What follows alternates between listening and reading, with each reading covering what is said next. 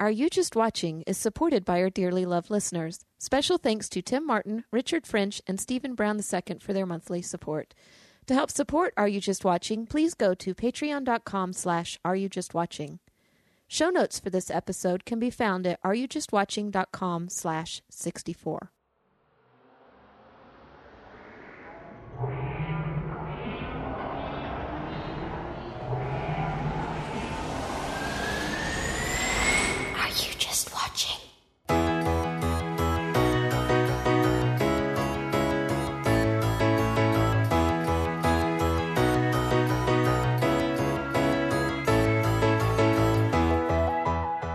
Are you just watching? Episode 64 Doctor Strange. Welcome to the podcast that shares critical thinking for the entertained Christian. I'm Eve Franklin, I'm Tim Martin. and uh, this was an interesting movie. It was uh, what you would expect from Marvel fare with a few interesting twists in there. yeah, yeah. This this one, I was it was unexpected. I kind of uh, went in completely blind, not knowing a whole lot about the movie other than a few movie trailers. hmm and I found it hugely entertaining and amazingly full of stuff that made me think of scripture, believe it or not, as I was watching the movie. Yeah, it's. I wish I had had the opportunity to uh, to see the movie one or two more times um, as we were going through and doing our show notes and everything, uh, or our, our movie notes, not our show notes. Um, I was thinking, man, I wish I could remember that quote or uh, what was it that Caticus was saying. But it it is loaded, Yes, very absolutely and loaded. I would I would start writing down a quote and it would already be like three lines into it, and I'd go and I could only remember the end. So- Yeah, exactly. You're paraphrasing the quotes as you write Yeah. them. The uh, the movie is the movie score is by our good old friend Michael Giacchino. I don't know how many uh, movie scores we have uh, had from him. Feels I- like he's done half of them. At Half least of, half. half the ones we've reviewed. yes, it's amazing. He's he's prolific. Uh, we'll play a little bit of the music here for you.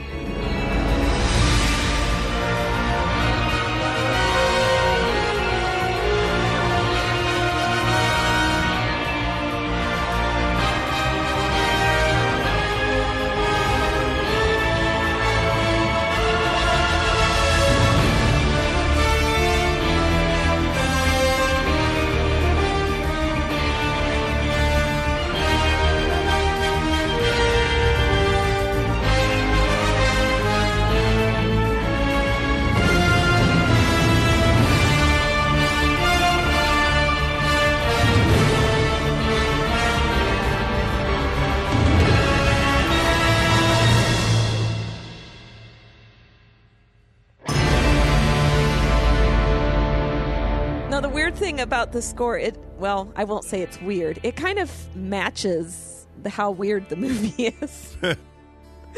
It, well, it, he does in every other film we've seen with him. Uh, Mm-hmm. He's done a really good job of matching the feeling of the music to the feeling that the director is portraying in the film, Mm-hmm. and I don't. I think this is uh, no exception. Uh, although it was just, I wonder, does Disney have an option on this guy? Because he's done all the Disney films, hasn't he? Yes, pretty much. Yeah, I, I think that's what we had noticed before because he did. I think it was Tomorrowland and he did Inside Out. Yep. Um, I don't remember what other movies. I know those two for sure, but it does seem like almost all the Disney movies that we've looked at that, that he was the composer for. They certainly have a gold mine on their hands. Yeah, I do like his music, though. I will tell you that I'm beginning to, to just like with John Williams, I'm beginning to to hear, you know, the the Giacchino uh, isms to his soundtrack. You know, it's like you can almost always tell a John Williams when you a soundtrack when you listen to it. They all kind of have something in common, and I'm starting to find those in in the Giacchino scores as well. He- He's got a style that uh, that bleeds through the music. Yes. Uh, the uh, director uh, of this is Scott Derrickson. Do you know what else he's directed? Because the name is not familiar to me. I don't, but I should be able to pull it up right here. Let's see. Uh, Doctor Strange, The Exorcism, Deliver Us from Evil. See a theme here?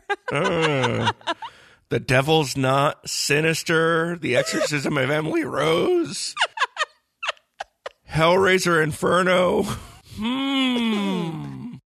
Well, we saw some articles that seem to imply that this man is a Christian. Oh, they came out and Yeah, stated it came out. outright. Yeah.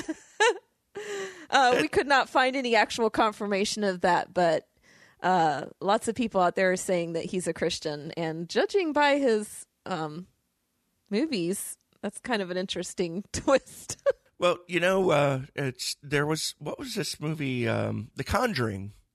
The Mm-hmm. people who make I, I haven't seen either one. It, it's they're on my list of movies to watch eventually.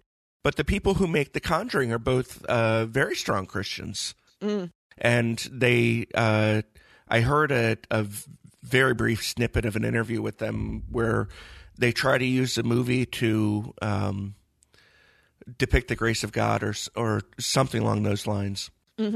Yeah, you know, that kind of thing is all very spiritual. I mean, a lot of the ones that you just named off were movies that have some kind of a spiritual aspect to them, maybe not necessarily a good Christian spiritual aspect.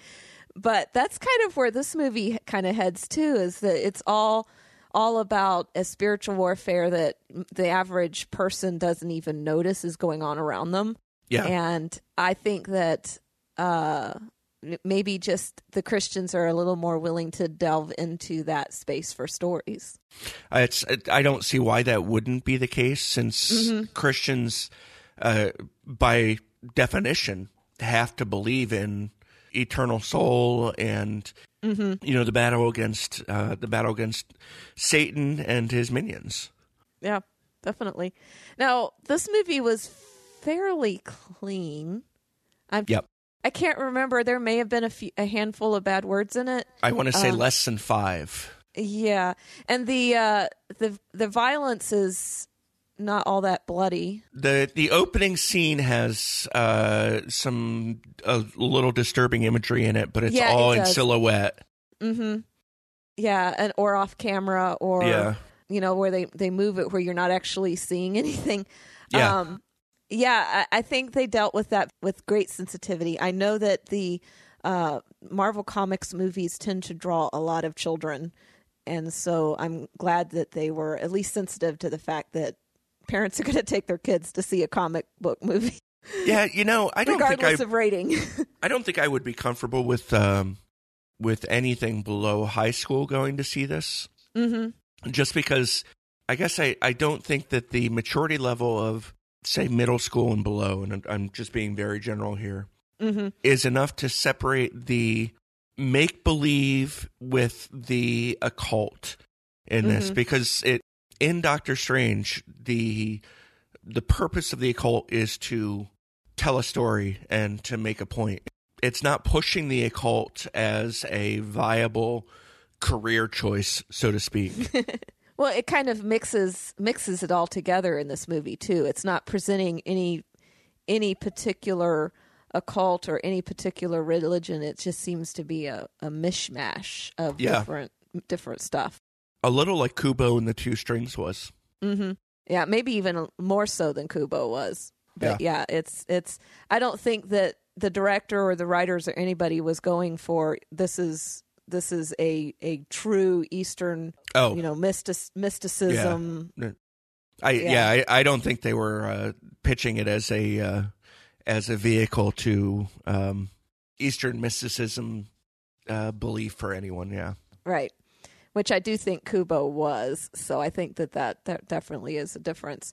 Um, when when we discuss this, of course, we do want to recommend that you go to pluggedin.com to see their family friendly uh, review of the movie. But we also are going to put in the show notes a link to a really good article that someone else at Focus on the Family wrote uh, regarding Doctor Strange, and it was a really good article. And then it had some links to some other really good articles in it, which Yeah. you might might discuss later on in the podcast. But we'll be putting links to those because there's actually been some really good stuff written about this movie yeah. that, that we want people to share. So make sure you go to our show notes at areyoujustwatching.com slash 64 to uh, check out those links. This movie seems to have drawn a lot more um, intellectual discussion than I think any of the uh, the other movie Marvel movies thus far, with the possible exception of uh, Captain America: Winter Soldier, Mm-hmm. but even even that, the intellectual direction or the direction of the intellectual discussion for Doctor Strange certainly seems uh, to be heavy in Christian circles, Mm-hmm. uh, which is where I found that- most of it. Well, like I said, I sat through the movie. I was seeing, you know, Christian illusions throughout.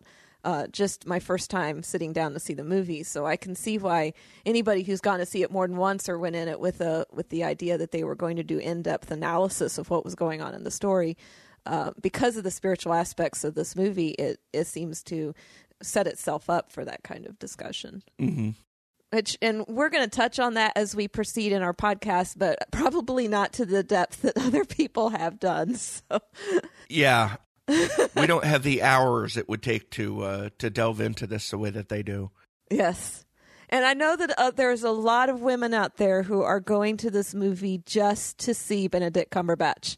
So, uh, it, it, it is it is drawing a huge Whoa, crowd. let's let's not stop just with women here. there are a lot of men who want to be Benedict Cumberbatch. He's pretty amazing. Uh, the the two women that I went to see the movie with, I I think they pretty much were going for him, and one of them had already seen the movie once, and she was thought it was so great she was ready to go see it again. So that was kind of nice to have that input. Um, but yeah, I I think he's an amazing actor. I haven't followed him as closely as some of my friends have. Um, I'm wondering if he would ever do a Bond because he seems like he could do James Bond. I I was thinking Doctor Who, but uh, Oh, you know he he might do a good Doctor Who too. but they were saying I would hit, watch that. He's hit almost all of the major franchises now. So yeah, uh, definitely a good performance of all the cast members, but he was the definite star of this movie. Yep, no doubt about it. Well, let's uh, let's go over the what we did and didn't like about it, and Okay. uh, and then we can get into the uh, the spoilers section. yeah. because most of what we have to discuss is going to be in the spoiler section. So, just a heads up for our listeners if you haven't seen it, but you think you might want to, I would encourage you to go see it because the stuff we're going to be giving away in the spoiler section Might really, ruin the movie. yeah, really might mo- ruin it. What uh, what did you like? What what jumped out at you as being good and bad in, in uh, Doctor Strange? well, it was it was a dizzyingly amazing special effects movie. Oh I, or I should say CGI more than special effects. But it it um it really reminded me of Inception, but to a greater degree. It's like yeah, Inception. Inception was on steroids. yeah, it was like Inception was the training ground for Doctor Strange. um, and part of that is it's very similar idea, you know, that that Inception was going inside people's dreams and that you could twist the dreams in order to um, make things work the way you wanted them to work. And in this movie, it was more of you were shifting reality on a spiritual realm, and it kind of came across in very similar effects yeah, uh, uh, it was it was um, I I kind of enjoyed the the love story that was going on. It was it was subtle, um, not definitely the point of the movie, but I I appreciated that they threw that in. I think a lot of times with the Marvels, the the love interest or the love story is kind of more of a a side thing, and uh, I think it, this worked well because it really played to who Doctor Strange was as a person, and um, and I, I I thought that was I appreciated the way they did that. yeah. Rachel McAdams, the actress who played Dr. Palmer, Christine Palmer, did a really good job of uh, um, portraying a, a level of um unconditional agape love. Mm-hmm. Her Um, commitment to him, despite his arrogance and total. it, it feels like arrogance isn't a strong enough word there. I mean, yeah. he was an egomaniac. Yes. Yes. And he walked all over her and she bent over backwards, not not in a demeaning way for a woman to bend herself over backwards for a man. I think it was just that that was the lengths that she was willing to go to because she loved him so much. Mm-hmm. And and I I just I appreciated that whole character built development there. I agree. I agree wholeheartedly. Um, and it, it- her performance was uh, was one of several very good performances. Mm-hmm. Um, obviously, uh, I wouldn't say anything bad about uh, Benedict Cumberbatch. Um, there's nothing bad. To, if, you might yeah. get lynched if you do. open the door, find pitchforks and torches outside. yeah. But uh, and he did he did an excellent job. Uh, Very, he really made me dislike Doctor Stephen Strange uh, at the beginning of the movie. Oh, yeah. He doesn't seem to be afraid to play the villain, and even the villain that you love to hate. Yeah, Um, he, he seems to be very good at that.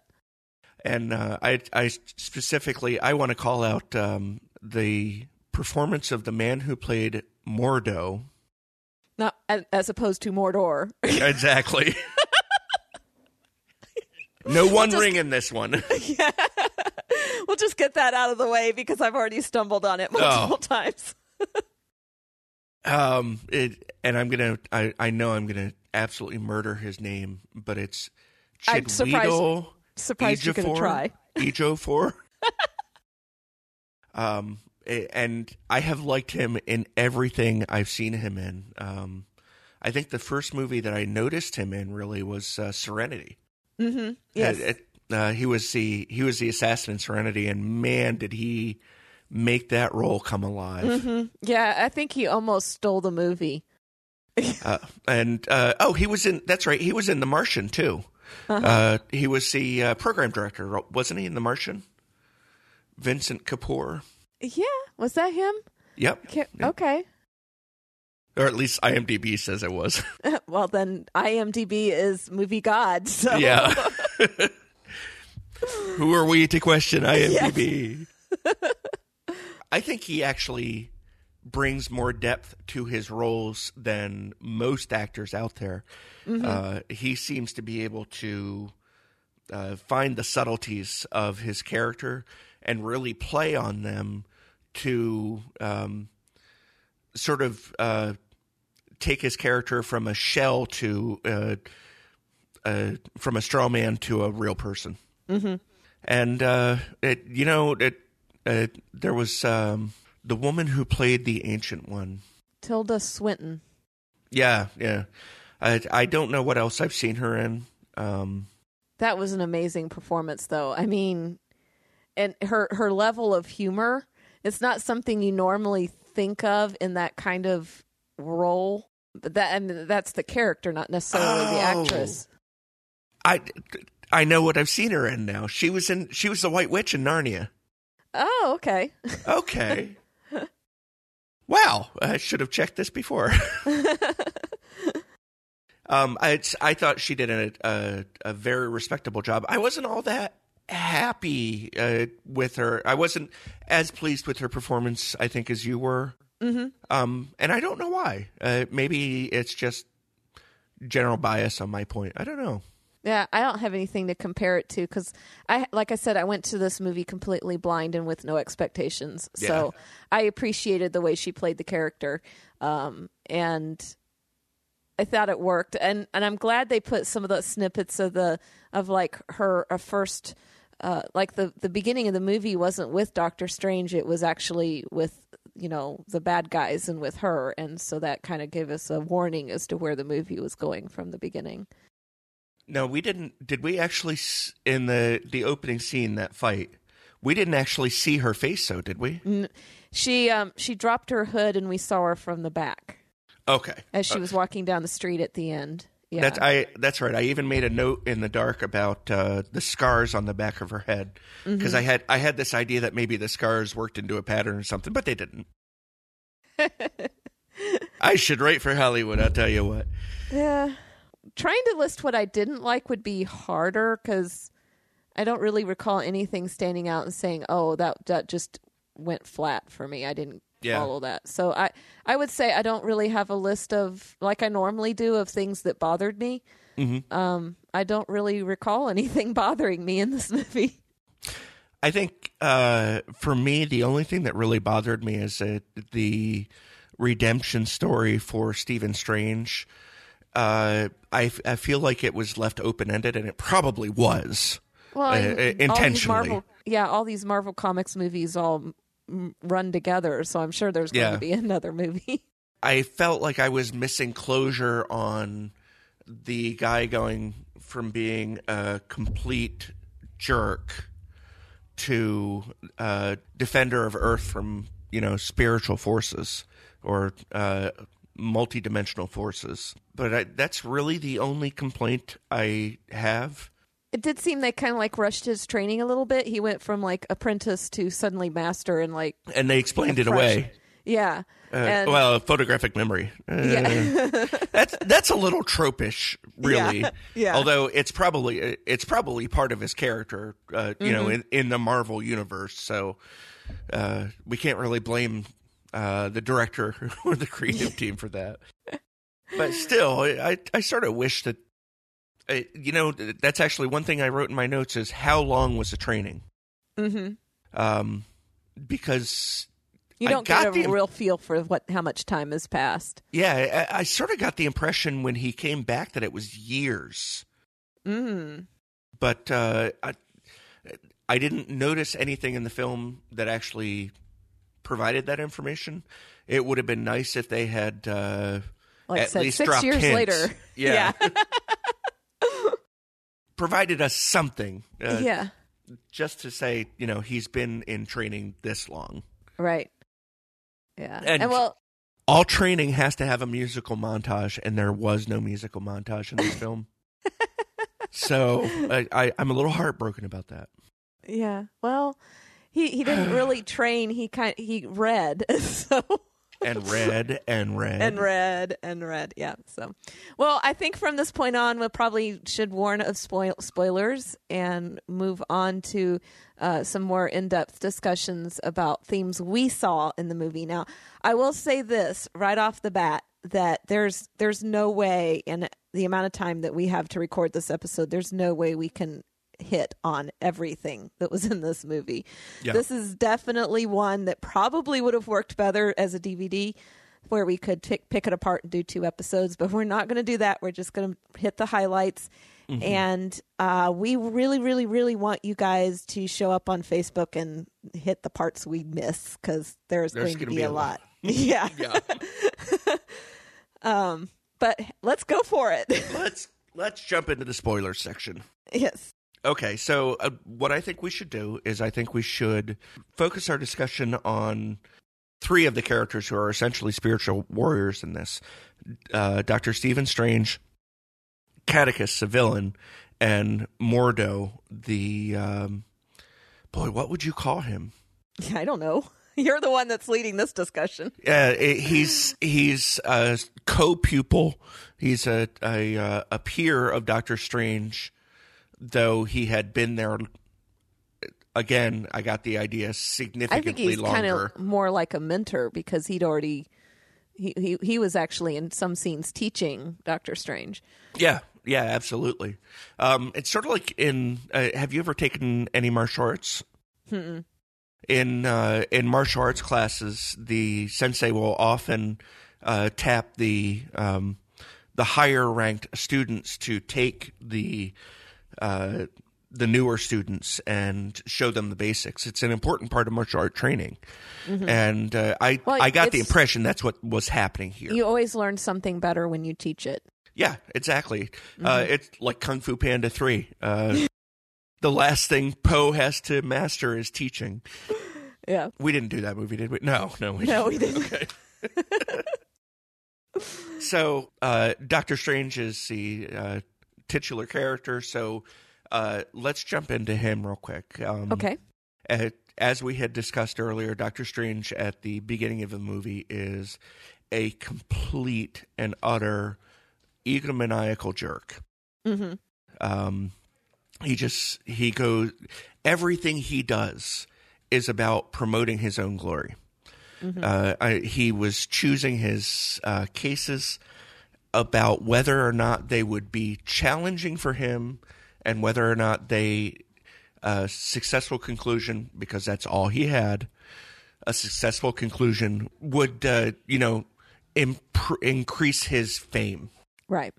so and he would turn down cases that he didn't feel like he could um, complete properly. He didn't want any failures on his record. Yeah. So As if there of was a if there was a chance for failure, he wouldn't do it. One of the one of the cases actually plays back into the movie with a uh, what I would call a cameo role by Benjamin Bratt, uh, where he Benjamin Bratt played a construction worker who was uh, uh, had his spine completely severed, and uh, Strange turned down the surgery on it because he didn't think it was he thought it was a lost because mm-hmm. and that uh, it doesn't come back to haunt him in the film, but it does come back to inform him which I thought was a, a nice way to do this. And the way it plays into the second end credit scene is particularly interesting to me. Right. So, uh, when Strange uh, is very badly injured, he uh, essentially has to have his hands rebuilt. And by everything discussed in the movie, it's uh, a spectacular job they did, but he will never ever be a surgeon again. And he was actually not happy with. He's like, they were like, nobody could have done better, and he's like, I could have. You know, it's just kind of like that. Um, he thought they'd ruined him. When he said that, I was thinking, wait a minute, isn't this guy a neurosurgeon? And it was his nerves and and the, the the nerves into his hands that were damaged. That's why they shook so bad. Uh, I always thought that neurosurgeons specialized in uh, uh, essentially brain surgery, but I guess the entire nervous system would fall under their purview, wouldn't it? hmm Yes, it would. Yeah. Stephen Strange uh, just falls into complete, uh, actually slowly falls into madness, trying to uh, trying to find a solution to get his hands back because his world is broken. hmm and um, I, I felt like there was a uh, an idolatry of uh, of fame and control here for for Stephen Strange. Yeah, and you know, I think part of it was his atheistic worldview, and that's actually what comes under attack when he when he meets the ancient one. Um, but it, it's interesting because he, everything to him is in the now, and it's material and it's natural. Um, he doesn't have anything to go beyond, so it it definitely would would make sense that when his whole he's built his whole life around what he can do with his hands, and then he loses his hands that his life is broken because that's all there is. He has no other level of understanding, no other level of goals. Everything is is materialistic and and in the here and now. And I think that to to be honest, that shows kind of a fault in that worldview that they're uh, where we can eas so easily break ourselves because we're we're dependent on on the things in the now and the materialistic because we have no other uh, level of understanding. Yeah, it's like uh, it, one of the most common idolatries that uh, Christians call out is the idolatry of money, and it's so easy to find yourself suddenly uh, no longer making uh, that enormous sum that you were making, or uh, in possession of the the material goods that you used to have. Mm-hmm. the the idols of mankind are all very fragile Mm-hmm. and uh, it's just it, it's a mystery to me how more people don't reach out to the permanent uh, the permanence of god the Right. the eternality of of god and his character and essence It's interesting because I had a discussion fairly recently with an atheist, and one of the things that she that she stated to me that I that kind of gave me a, a different perspective on her was that she she said that she felt that it would make her weak to believe in religion, that she she was making herself a stronger person by make by striving to be better and and to ascend and be you know to uh, do good deeds and to ascend in in in some level form and what puzzled me about that is is that she her her understanding of it was that she could she could make herself better, but where was the goal? I mean, what what standard was she defining what what being better or what being good was was? Because when it's a subjective standard, then you don't have a real goal to be reaching for. Number one, and number two, if you do have a goal, you either set it too low and you make it too easy, or you set it too high and make yourself depressed because you can't ever attain it. Mm-hmm. I, I kind of when in the discussion I kind of told her my viewpoint was that when as Christians we have um, we don't have the responsibility to make ourselves as good as God because we can't do it. We start with the assumption it's impossible and we let God reach down to us instead. And that may seem like an easy crutch, but it's actually hard because our mentality is to be exactly what she she says that she wants to be, to perform and make ourselves better. That's the human nature. We want to be in control of our lives. We want to be the kings of our lives. And to hand that, surrender that over to someone else is a lot of work. And I think it that perhaps she didn't understand how much how hard it is to let go of self. Yeah. And uh, how much of a sacrifice that is.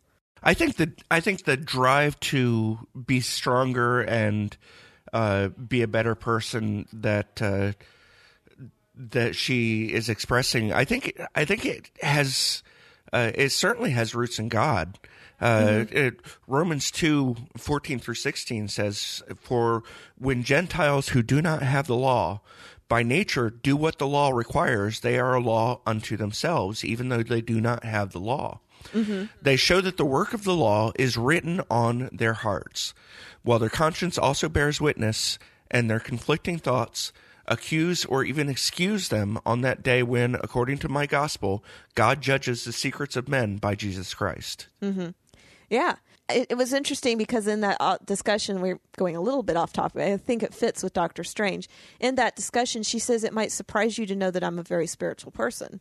And and I was like, no, actually, it doesn't surprise me at all because God created us in His image. We are all spiritual beings, and it only makes sense that even when we try to deny the spiritual realm, which is basically what atheists do, um, it's not materialistic, it's not natural, they can't prove it exists, so therefore they deny that it exists. When you try to deny that, there's a part inside of you that knows you're not, that it knows that it's true. It may not be able something that you can, you know, scientifically prove, but you know in your heart because that's a part of God that's in you um, that the spiritual realm is there. Yeah, yeah. It's it, it's um, willful ignorance. Intellectual dishonesty. Yeah, exactly. um, and, you know the fact that uh, Strange has to be um, introduced to this this world of uh, this world beyond the one he understands is uh, is a very big part of the movie. Um, and I found it interesting how the ancient one sort of tied it back into uh, um, the idea that some people would call it some people would call it magic, some people would call it spells, but it's just a manipulation of energy. Um, And that reminded me of that Arthur C. Clarke quote that uh, uh, sufficiently advanced technology is indistinguishable from magic. Yeah. Um, and uh, that actually ties back uh, in the Marvel Cinematic Universe to a line that was in one of, I think, the original Thor movie, where Thor was talking to um, Natalie Portman's characters uh, about uh, how it, it seems like magic, but it's it's really science. that was one of the things that fascinated me about the Thor movie when it came out was that uh, in in our mythology, Thor is a god, but what they show him to be in the Marvel universe is a alien from another dimension, and and so he has more power because in his dimension that's the way you know people are. And and it just they they took away that spiritual aspect of gods and put it into a different hierarchy of of Yeah. beings. And uh but yet in this movie where they don't necessarily go with gods as a terminology you kind of get the feel that there is something of a godly struggle going on Yeah, and and that's where the the spiritual warfare aspect comes in. And they even t- say in the movie that there's this division because they say the hero heroes protect the physical world and the sorcerers protect the spiritual world. I uh, I I was interested in your thoughts on um, when uh, it, it, throughout the entire movie, uh, or at least the first three quarters of the movie, Strange is uh, focused on restoring his hands. Uh, how do you think that the fact that he at the end made the conscious decision to not fix his hands, uh, how do you think that plays into the overall uh, presentation or theme of of um, the movie? Um, there was a line where he was talking to um, Dr. Palmer near the end, and where he said, "You t- you told me that you had said to me that losing my hands didn't have to be an end; it could be a beginning." And that I should learn how to save lives a different way. That's a paraphrase because I didn't get the whole Mhm, quote. Yeah, yeah, that sounds right. Uh, but I think that that ties into what you're asking because that was near the end of the movie. That was where he had uh, had discovered a truth that she had told him from the beginning, but he wasn't ready to hear it before. And when he got to the end of, end of that journey through defending the spiritual realm and whatever, um, and this was actually, I think that quote actually came before he faced down in the in the final battle. But Dormatu, Yeah. or Dormadu, or whatever his name yeah, is. right. Um, before he fa- faced down this dark lord of whatever whatever this dark dimension was, he, he had he was already getting there, and and that was he was acknowledging to her, "You were right. That losing my hands was not the end. That I could save lives a different way." That was his acknowledgement to her, and so I think that that's that's what he got out of what the ancient one told him there at the end of her life. And and that it and that it was what he took into that final battle that he had learned a different way to save lives. And before to him the saving the lives was not the important thing but he had grown as a character to the point where it didn't matter how he did it it was only that lives were saved. Yeah, it's uh, he actually had an argument with Mordo about uh, whether or not the zealots of Calicus should be killed. Mm-hmm. And uh, he's, uh, I was saying at the time that I saw it, I was thinking that he was uh, uh, holding fast to the um, Hippocratic oath. Uh, he even he even first says that you know it, first do no harm. Um, but he really does seem to to embrace that, and uh, it it wasn't. I didn't think of this until uh, you responded to my question, but regarding the hands, um, there's this quote. There's this uh, short conversation between Mordo and the Ancient One, where he says, uh, uh, Mordo says, I wanted to learn to defeat my enemies. I learned how to defeat my demons.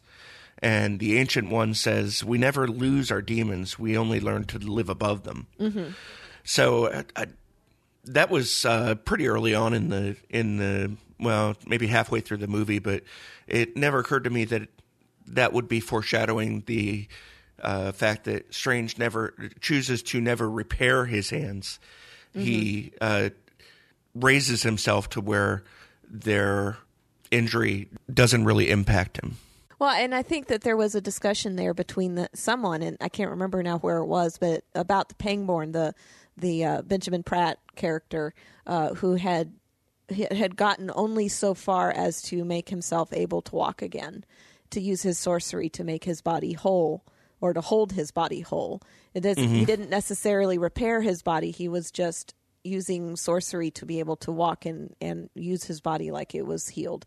And yeah, he was he was powering it through that through- power. through yeah, that power and and it was like almost like and i can't remember who the discussion was but it seemed like the ancient one was involved um, but she had there was some disappointment there that he had chosen to use that power selfishly instead of um, move beyond beyond that physical need and and join their ranks in, instead of just healing himself and i can't it seemed to me that that was in the movie somewhere but i couldn't tell you exactly where it was i have to go see the movie again maybe our Well- our listeners can help us with that yeah. When Strange talked to uh, to uh, Bratt's character Mm-hmm. uh, at the basketball court, uh, he's Bratt's character said, I, I should really look up what his name was. uh, Pangborn said that um, uh, that more was offered, but he didn't have the strength to pursue it. Mm-hmm. Um, I don't remember the uh, I don't remember the sense of disappointment from the ancient one. Uh, now I really wish I could.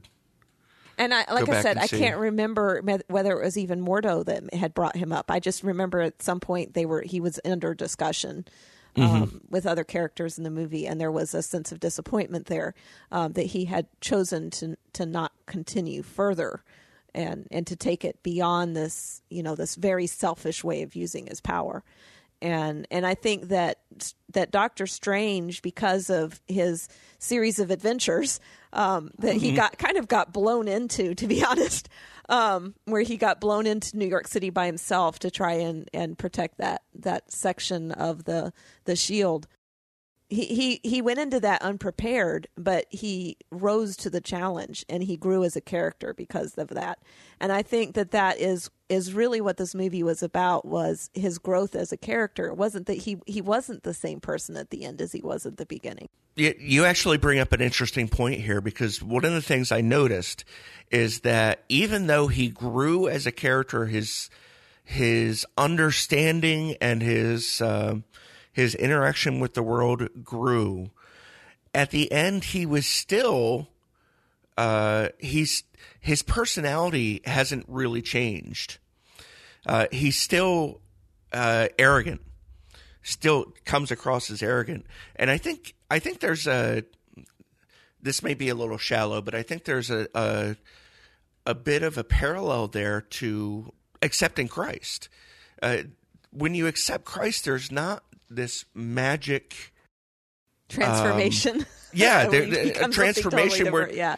You're where you become yourself. a nice person. Exactly. Yeah. You could be a complete jerk when you accept Christ, and there's still a lot of work Mm-hmm. that goes into this the process of sanctification. There's a lot of growth. Mm-hmm. Uh, it, it's just like you know the stages of, of childhood from from infant to baby to toddler to child and uh, I I appreciate that in Doctor Strange they did not make his transformation into mystical uh, saint Yeah, he didn't become a Buddha. complete.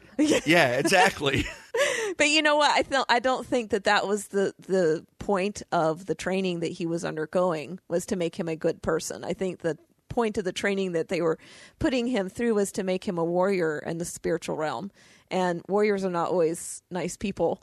And Yeah. I, I think that um, they they did shape him into what they needed him to be, and he allowed himself. He surrendered himself, and that was actually um, one of the things that I wanted to talk about briefly. Was you know that whole um, the the first step that he had to do, what Mordo told him to do when he when he first took him uh, to introduce him to the ancient one, was that he had to forget everything you think you know. And that's that whole level of arrogance that he was at where he thought he knew everything and he had to be knocked way down on that pedestal. That's for sure. and and that's a humbling He was knocked through the pedestal. he was knocked through yeah that that was a humbling experience and and I think that that's where we all have to be. We have to come to God on our knees. We can't um, come to God as an equal and say, "Hey, you know, I think you can do some really great things in my life, so I'm going to invite you in to do some stuff, and and we're going to be on equal terms here." This Yeah. that's not the way salvation works.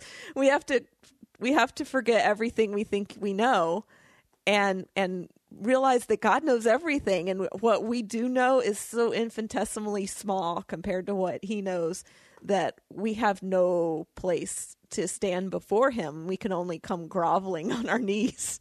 Yeah, most of what we know is completely wrong. yeah.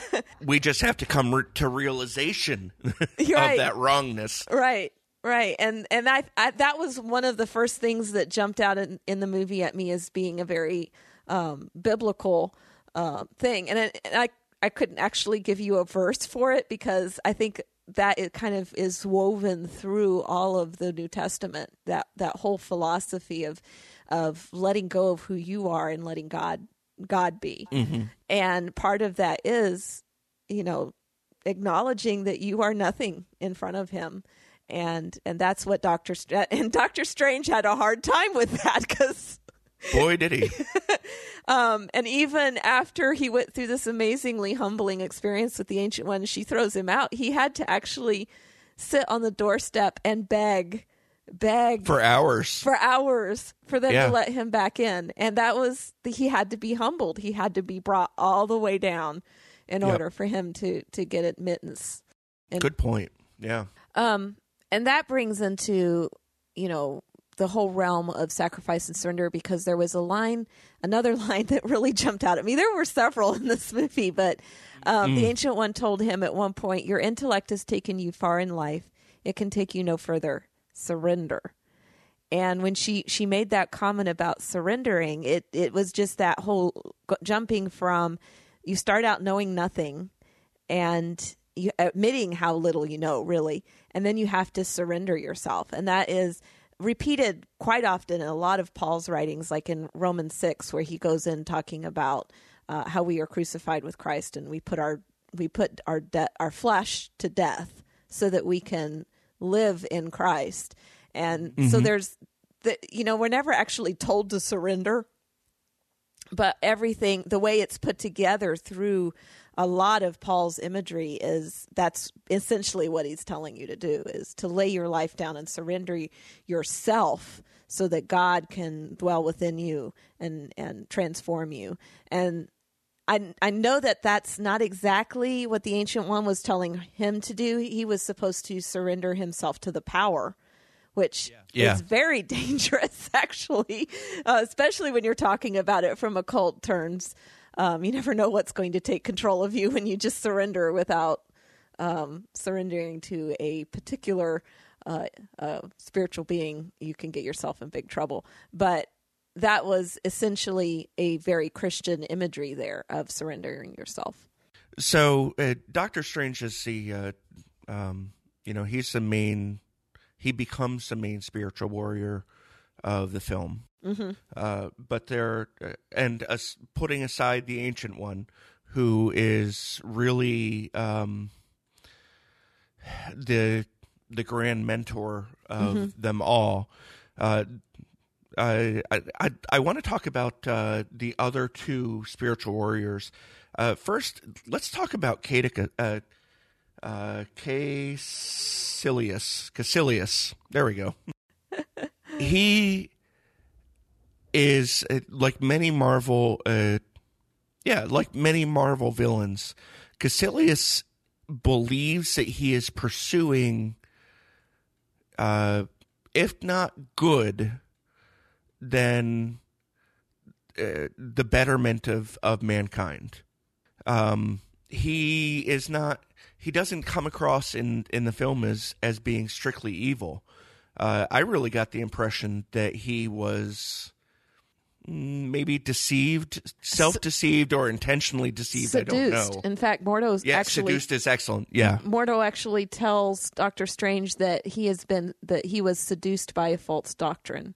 That was another line that jumped out at me because that just screams scripture as well. Um, in fact, I, I wrote down in our in our show outline, I wrote down in Ephesians four, uh, starting in verse eleven, it says, "And he gave the apostles, the prophets, the evangelists, the shepherds, and teachers to equip the saints for the work of ministry, for building up the body of Christ, until we all attain to the unity of the faith and of the knowledge of the Son of God, to mature manhood, to the measure, the stature, the fullness of Christ, so." that we may no longer be children tossed to and fro by the waves and carried about by every word of doctrine, by human cunning, by craftiness and deceitful schemes. So this is this is something as Christians that we are all prone to if we are not properly uh, properly unified in message, I guess I should say. Um, we're very prone to following after every wind of doctrine that will blow us this way and that. We see that a lot in the Western church today. There is a ton of false teaching going on in evangelicalism in in our culture. And I, I suspect it's probably in multiple cultures. It's not just in Western, but we we uh, televise a lot of our Christianity, and it comes Yeah. across uh, where you can see it. And I think that that's w- what has happened in in Doctor Strange is that there were these other philosophies that Kaecilius uh, got pulled away from the track that he was on with the Ancient One by uh, listening. He was seduced by false doctrines that that pulled him away from. And and that's kind of interesting when you think about it because his character when we see him at the very beginning of the movie, he's after a particular ritual. And Yep. when when the ancient one sees what it, ritual he rips out of this book, um, she tells him that this this ritual will bring you only sorrow, and she's warning him that he's going down a path that will not give him what he thinks it will give him. And she knows what she's talking about too. Yeah, because she's used I- the ritual. We find out. Exactly.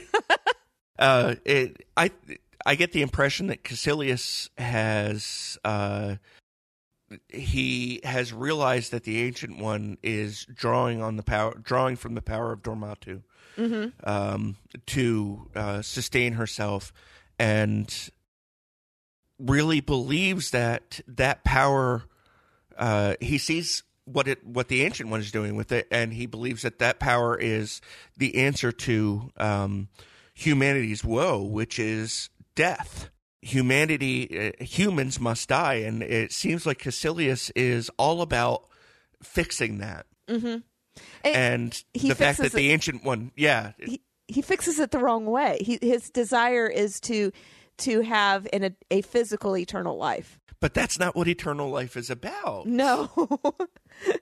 Otherwise, the Mummy would be a completely different movie. yeah, completely.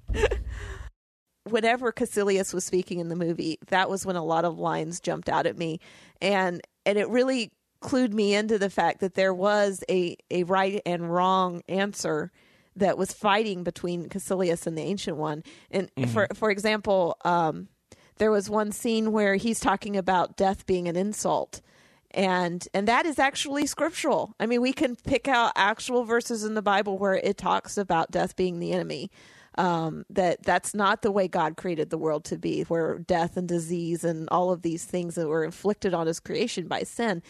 Kaecilius was actually right from a biblical standpoint that death is an insult. It's not supposed to happen that way. Yep, death is wrong. Death is wrong. There's there's something twisted and and in and just has no place in God's creation, and that comes from um, I'm going to read it from 1 Corinthians 15, 20 through 26. It says, But in fact, Christ has been raised from the dead, the first fruits of those who have fallen asleep. For as by a man came death, by a man has come also the resurrection of the dead. For as in Adam all die, so also in Christ shall all be made alive.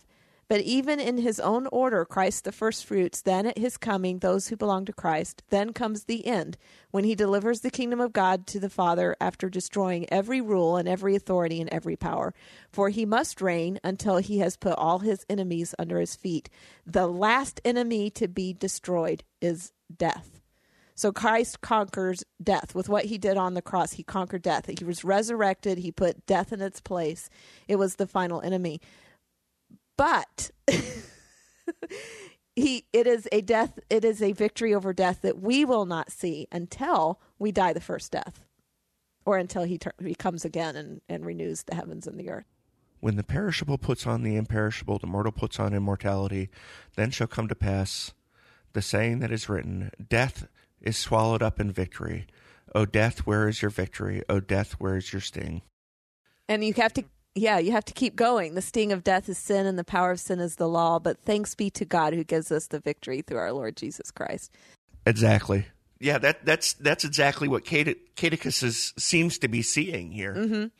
Yeah, Boy, I, I never, I didn't, I didn't draw that link until this discussion. That's very, that's very good, uh, profound insight. yeah. That's also in First Corinthians uh, fifteen, and that those verses were fifty three through uh, fifty six, oh, 57. Um, so yeah, it, it's just that death is has this a lot of discussion. Uh, especially in the New Testament, where we're talking about death as something that we have to have victory over. And that is what Kaecilius is trying to do. He actually has something of a biblical perspective. It's just he's given himself to the wrong Lord. It's like instead of following after Christ, he's following after Satan because you, you really get the feel that this um, Dormandu or whatever his name is Yeah. is um, is the is the Satan in this in this uh, realm. It's you know it's it's sort of like when I when I uh, when my car breaks down and I know it's the ignition system, but I don't have a clue how to fix it. and what uh, what Casilicus is doing is he's sort of like taking it all apart, and he's eh, well, the you know the fix will come as we put it back together. And that's kind of contrasted with the uh, discussion that Doctor Strange has with the ancient ancient one, when she's busy dying and she um, decides to take a moment She's taking it pretty well. yeah, though. I mean, she takes a moment to stand and watch it snow, and um and it, it's interesting because she has a completely different standpoint on it. She says, "Death is what gives life meaning. To know your na- days are numbered and your time is short." You'd think after all this time I'd be ready, but look at me stretching one moment out into a thousand just so I can watch the snow. Um, so she she has this like this feeling of completion like she she has stretched her life way beyond what it was supposed to be but she takes meaning in the fact that her days were still numbered that she saw a future in which she would cease to be and and so it, to me it was very strange that it seemed like the bad guy was taking the biblical point of view in this movie. I, I I like that. I like the idea that they see a problem and uh, they try to fix it, but the the bad guy portion comes in how they apply their fix. right. Right. He yeah he turned he turned to the wrong way with it. And uh and we can find i think that's one of the reasons why i i i wonder how the world could not be christian. Because when you see death from a atheistic point of view it just ends. It's like it's just that's it. And how can there be any hope when you die without a hope beyond that? And when you lose a loved one and what do you think that they just you just buried them and that's the end and you'll never see them again? And there's no mm-hmm. hope in that. And and, and I don't even know that the ancient one was saying that that was a, a definite end for her that she wasn't moving on to something else that they didn't really tackle that but I kind of get where she's saying in that there there is hope in in knowing that you have a certain period of time in which to live your life. And so there's truth in what she said too as well. Yeah, yeah. Not necessarily Um, biblical truth, but there's truth there. And you know the uh, the irony of uh, of the of Cadicus becoming the villain is that if she had been, if the ancient one had been um, more open, I guess, about how she was the ancient one. I mean, the, what she had to do. If she hadn't drawn the line so boldly against working with the uh, not the powers of darkness per se, but uh, uh, powers of destruction, I guess. I, I'm not sure how you would classify Dormammu.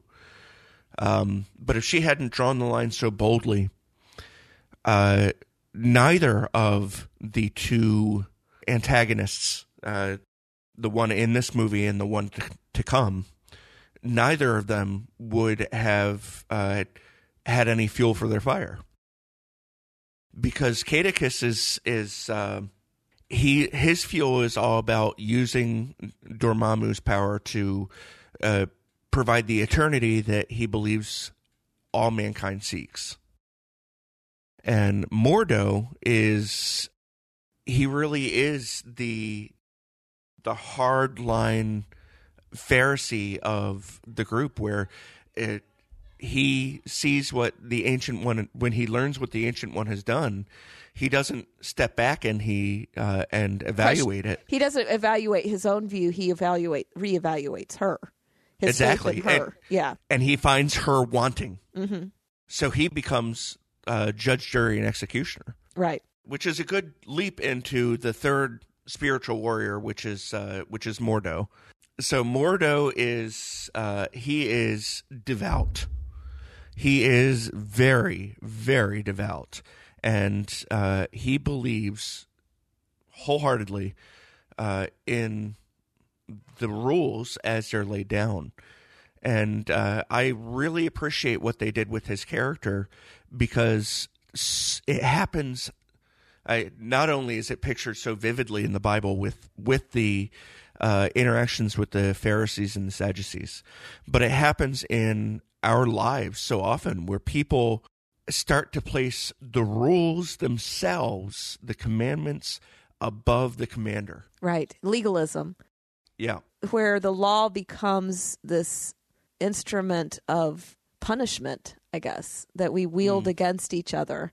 and we cannot we lose our flexibility and and I'm not saying compromise I'm saying our flexibility and Christ was very much against that. We saw him standing up to um, the Pharisees the the religious rulers of his day you know really bringing them to task about the many things that they were doing wrong in in the way they were using the law and and he basically internalized it all it's instead of just doing all of these things you have to internalize it and make it a part of your heart Yeah. so that you see the world differently you just don't behave differently Yeah, Mordo really he's all about justice and has completely well hi- uh, left the mercy behind. Yeah, his comment was, "We do not tamper with natural law; we defend it."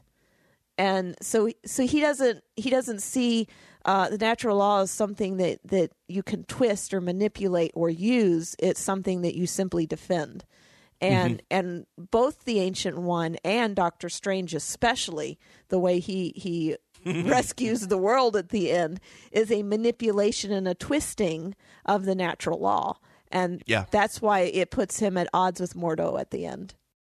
And uh, Mordo goes through this this uh, seeming transformation uh, in that final scene, and then uh, uh, in the final scene of the movie proper, and then that transformation is seen uh, in its fruition in the second credit scene. Well, yeah, he actually says we did this all by violating the natural law. And and then he makes a um I think it's actually some of the last lines in the actual movie before you get to the, the like the little teaser scenes, but he says you still think there will be no consequences the bill comes due always.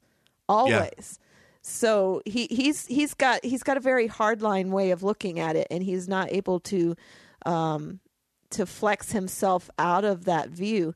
And what I find really interesting, and I want to bring up one of the articles that you were you and I were actually just read before we got on to record, was this um, article that we're going to link in the show notes. Um, Doctor Strange is the most religious superhero movie ever by Paul Asay. Mm.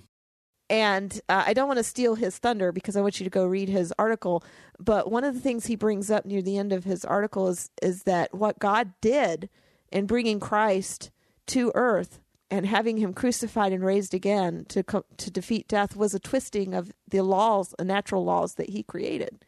I'm not saying that God doesn't have the ability to flex his own laws. He made them, so he can do whatever whatever he wants. That's what miracles are. But I thought that was a very interesting insight into um, how God breaks his own rules all the time, and and he's capable of doing that. And we can't be this whole hardcore.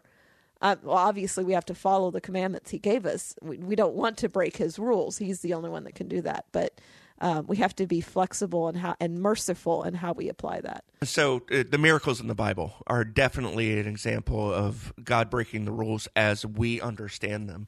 Right. But it- they're not. it- it's it, it's only as we understand them, our limited knowledge of the laws that he created. It seems like he's breaking them, but that doesn't necessarily mean that he's actually breaking them because it's only within our limited understanding, and we've already established that what we know Yeah. a very tiny piece of what God knows.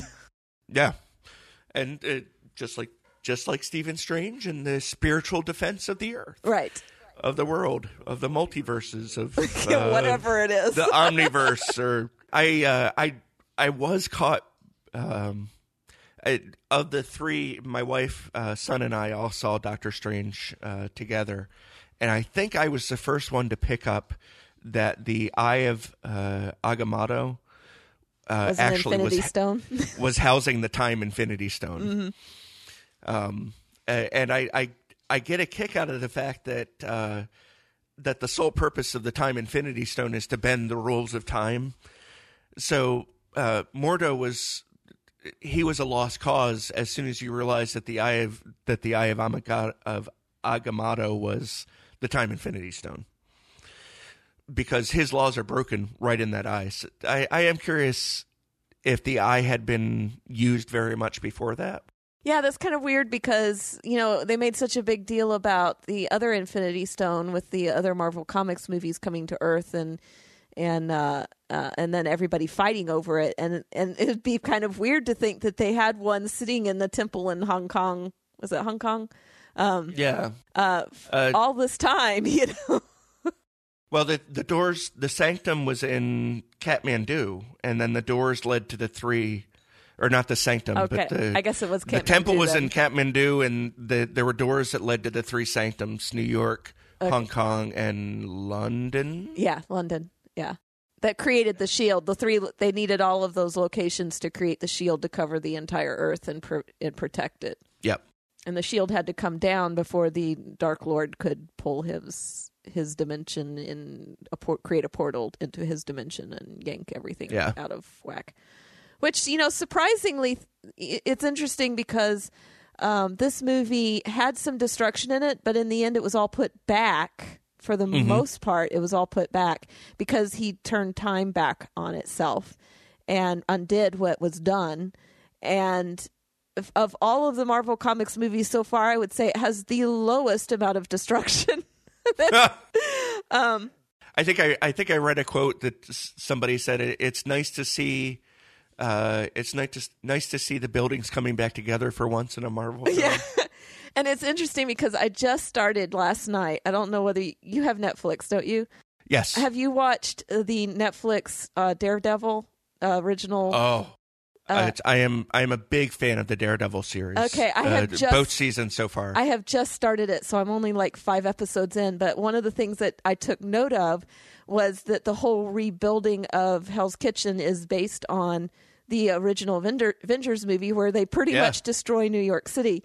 And I, I, it took me a little while to catch on to that, what they were doing, and I was like, "There's that tie-in, you know, that you know, every time the Mm-hmm. Avengers get out there and do something, something, some, there's a whole lot of damage." yeah. and but this And- movie didn't have it, Yeah, nobody even remembers the damage that happens in this one because the time rolls back. Mm-hmm. right? Uh, w- with these three spiritual warriors, uh, it really does turn out to be. It, Strange is really the the centrist in the group. I mean, uh, Mordo is the hardline conservative, mm-hmm. and uh, Cadicus really is uh, Kaecilius. Kaecilius. Thank you. You you change it every time you say it. How many different variations of his name can I come up with? Uh, Kaecilius really is the guy. He's the, the one who's passionate about providing the solution to everybody who may not even acknowledge the problem. right. So, uh, Stephen Strange, Dr. Stephen Strange, really is sort of in the middle there. He's willing to bend the rules, but will abide by them in most cases, type of thing, I guess. Well, you put a verse here in our show notes that Ah. that we haven't actually discussed, and I think it really applies very well um, to this movie. It's Ephesians six twelve. For we do not wrestle against flesh and blood, but against the rulers, against the authorities, against the cosmic powers over this present darkness, against the spiritual forces of evil in the heavenly places.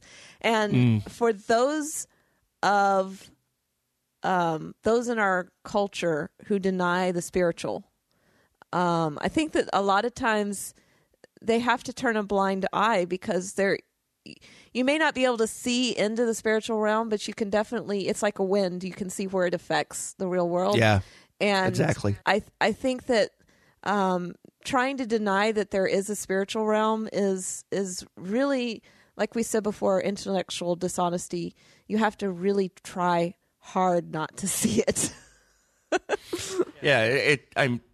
It's clear that uh, that there are so many people out there who who see it. I mean, it even shows up in Shakespeare, uh, in Hamlet. Uh, uh, there are more things in hem- in heaven and earth, Horatio, than are dreamt of in our philosophy. yeah. Um, it it really is. I am. I would be so uncomfortable uh, living a life where I believed that what I perceived was all there was to perceive. Mm-hmm. Um, have you ever read uh, Screwtape Letters by C.S. Lewis? yes. Yes. Uh, I I love it. Uh, for our listeners, Screwtape Letters, if you haven't read them, is a series of letters between uh, two um, I want to call them lesser demons, uh, Wormwood and Screwtape. Mm-hmm.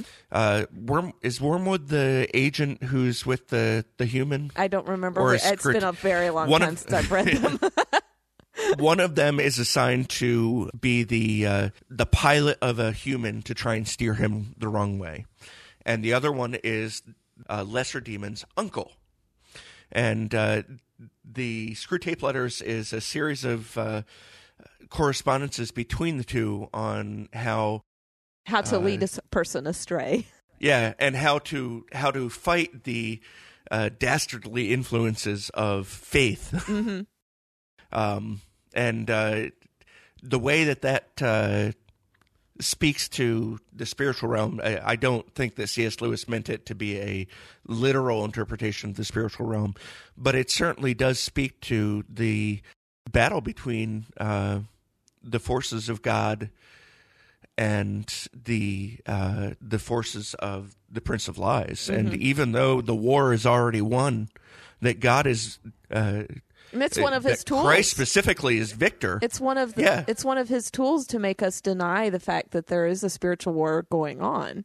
So Mm-hmm. when when people put their foot down and say there is no spiritual realm, there you're just falling prey to a lie. And uh, but yeah, and and this is an interesting tie-in because we did uh, Kubo recently, and um, this this verse is actually a continuation coming out of the um, you know the putting on the whole armor of God uh, concept, and so so this is how we cl- we we arm ourselves because there is a spiritual war. It's not because of a physical war. We are not physical soldiers for Christ, other than we are spreading the gospel in sometimes places where that doesn't want to hear it. Um, we can put our lives at risk for that, but it's more of a need to protect ourselves in the spiritual war um, that that we requires us to don the armor that God has given us. yeah, uh, it's uh, Lewis even mentions uh, in in the book. Don't let him consider the after the spiritual life, the afterlife. Don't let it happen, Mm-hmm. uh, because as soon as as soon as they start thinking about it, you've lost. Well, I think that's probably a good place uh, to wrap this discussion up. There, like I said at the beginning of all of this, there's so much more in this movie. I have highlighted in my notes a whole bunch of things about fear of death and humanity longing for eternity. Um, Let's see. Uh, there was a line in there, see in part, but not the whole, which made me think of a specific. It's actually a, a verse out of a very popular hymn, but it comes from scripture about being able to to not see um, God. That we're we're like looking at God and, and spiritual things through a veil. Um, but when when we reach the end, when we when we cross over to that other side, we'll see everything as a, in whole, and it'll be like this brilliant a moment of enlightenment that will just blow our minds. Yeah. Um, and so there's there's these little phrases that really popped out to me throughout the movie, and I'm hoping that that I wasn't the only one that caught some of these, and that there were some that some of our listeners may have caught some that I didn't catch, and that we can start some discussions because there's so much more in this movie, so much more. Mm. Well, we should uh, we should definitely uh, have plenty to talk about in the uh, in the Facebook section. So let's let's jump in there and, and start the conversation. Sure, definitely. And you can also comment on the show notes, which will, again, be at areyoujustwatching.com slash 64. You can call us and leave us a voicemail at 903-231-2221. Email us at feedback at areyoujustwatching.com. And Tim and I are both on Twitter. I'm Twitter at Eve Franklin. I'm at R E N C H E P L E. Really, that's, I think, it for this episode. Uh, real quick, can I do a a, a shout out uh, it, to the great feedback that we got recently from um, it was Nash, right? Mhm, Yes. Yeah, it's really appreciated his feedback and uh, want to encourage uh, people to to follow his lead Yes. and uh, provide feedback, good and bad. yes. Uh, we take it all straight to heart, and uh, we will work with. We'll work and we'll we'll reply. Yeah. Yeah, yeah, definitely. Uh, the the feedback is important. It helps us know that you're out there. And to be honest, it's really surprising to me uh, how diverse our audience is and i don't know that until i hear from you folks when you Yeah. when you email us that really gives me an idea who's out there and uh, just fascinating uh, to to realize how wide uh, a diversity there is in our audience and we have an atheist who's, who has claimed to listen to us which really surprised me and um, yeah it, it's just i sometimes feel like i'm preaching to the choir when i'm talking to this mic but uh, we'd love to Turns out we're not. yeah, uh, we'd love to get to know more of you. So please do Yeah. send us emails. Uh, thank you so much for listening to Are You Just Watching? I'm E. Franklin. I'm Tim Martin.